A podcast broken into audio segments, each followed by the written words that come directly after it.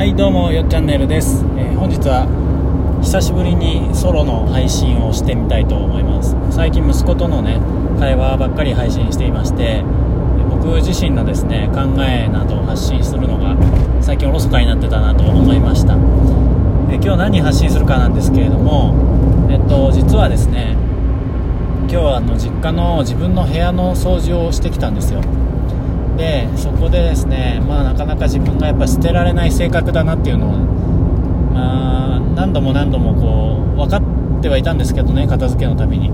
今回またなかなか捨てられずですねその性格を改めて何、えー、て言うのか、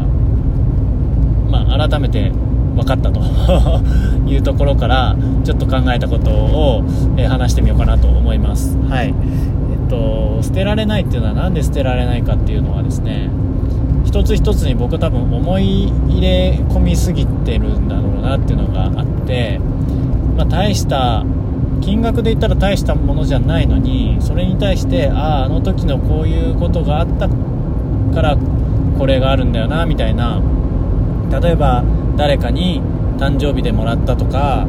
えー、どっかの旅行先で自分用に買ったお土産だったりとか何かね一つ一つのものから派生したエピソードに対して僕は価値を感じてこれを話を忘れないためにこの、えー、もの自体を取っておこうという感じでなかなか捨てれないんですよ。これはね分かってくれる人はいると思うんですけど物に執着しない人っていうのは多分その話のところだけ、えー、覚えておく。もしくはまあ自分の中であの忘れてしまったらその程度の話だったんだろうみたいな感じで割り切りができる人だと思うんですけどそれで、えー、物をポンポン捨てていったりとか本質的にいるかいらないかみたいなその生活の中でいるかいらないかみたいな判断軸で捨てれるんじゃないかなと、えー、思うんですけど僕はですね思い出そのものに対して付属してる思い出を物を見たり触ったりすることでこうまた思い出しててくる記憶に対して価値があると思っちゃうんであの捨てれないんですよね。でね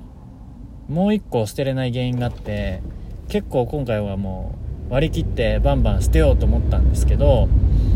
えー、まあ、捨てるか捨てないかっていう2つの判断の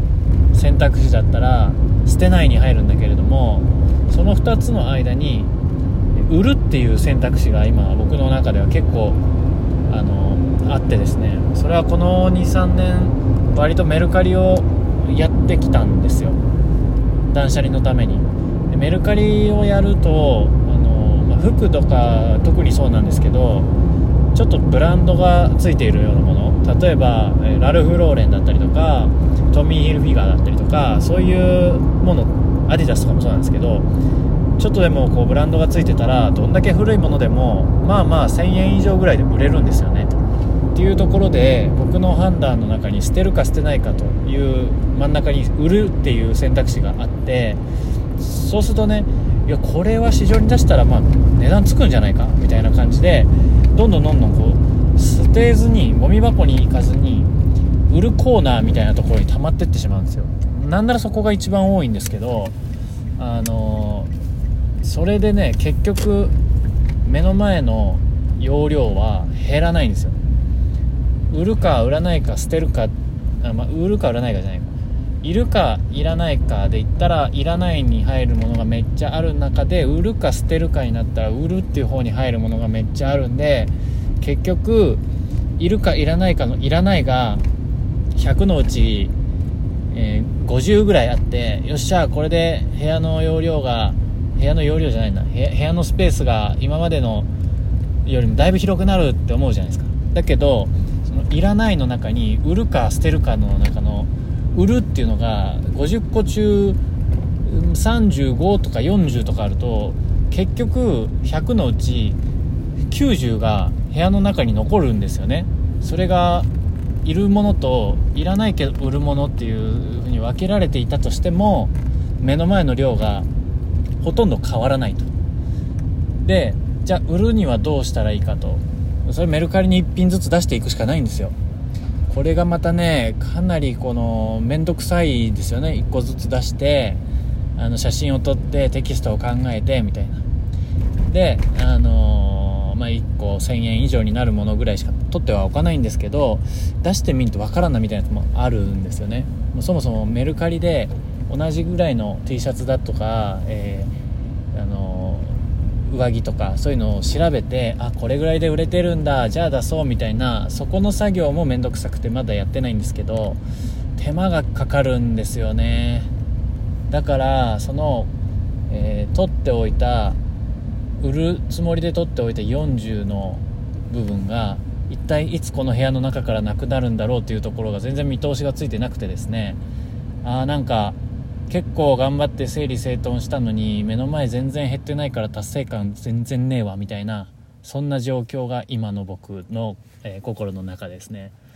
いやこれ捨てれない人わかると思うんだけどな。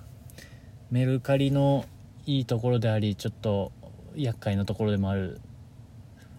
ですね。うん、まあ、古着屋に持っていけばいいじゃんっていう話あると思うんですけど古着屋に持っていくのとメルカリで売るのとではね値段がもうまるで違うんであの、まあ、手間もまるで違う。手間も段ボール1個にボンって持ってってはいじゃあこれ査定してっていうので、ね、古着屋さんなら終わるんだけど、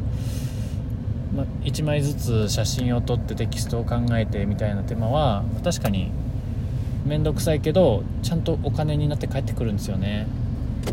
これはどっちを取るか悩ましいところではありますがなんとなくやっぱ思い出がある商品たちをですね1枚10円とかで買い叩かれるのも尺な気持ちがあってそれやったらメルカリで本当に使ってくれる人しか買わないじゃないですか、まあ、転売ヤーもいると思うんだけど基本ま、ポイントも溜まってるしちょっと気になるしこれ服着てみようかなみたいな感じでまあまあ着てくれるのが分かるんでそれならメルカリでね手間をかけてでも売った方がなんか自分の気持ちにも折り合いつくなとか思って結局取っておいてしまう。売るためなんだけど結局部屋の中に残ってしまう、まあ、そんな感じですね。はい。というわけで今日は片付けられない自分の中の、えー、なぜ部屋の中のものが減らないのかと。いうところをちょっと分解して考えてみました。はい。共感してくれる人がいるんじゃないかなと思いますが逆にすごくサバサバしていてもうバンバン捨てろという人は僕は羨ましいと感じます。はいっていう話でした。はい最後まで聞いてくれてありがとうございます。それではまた。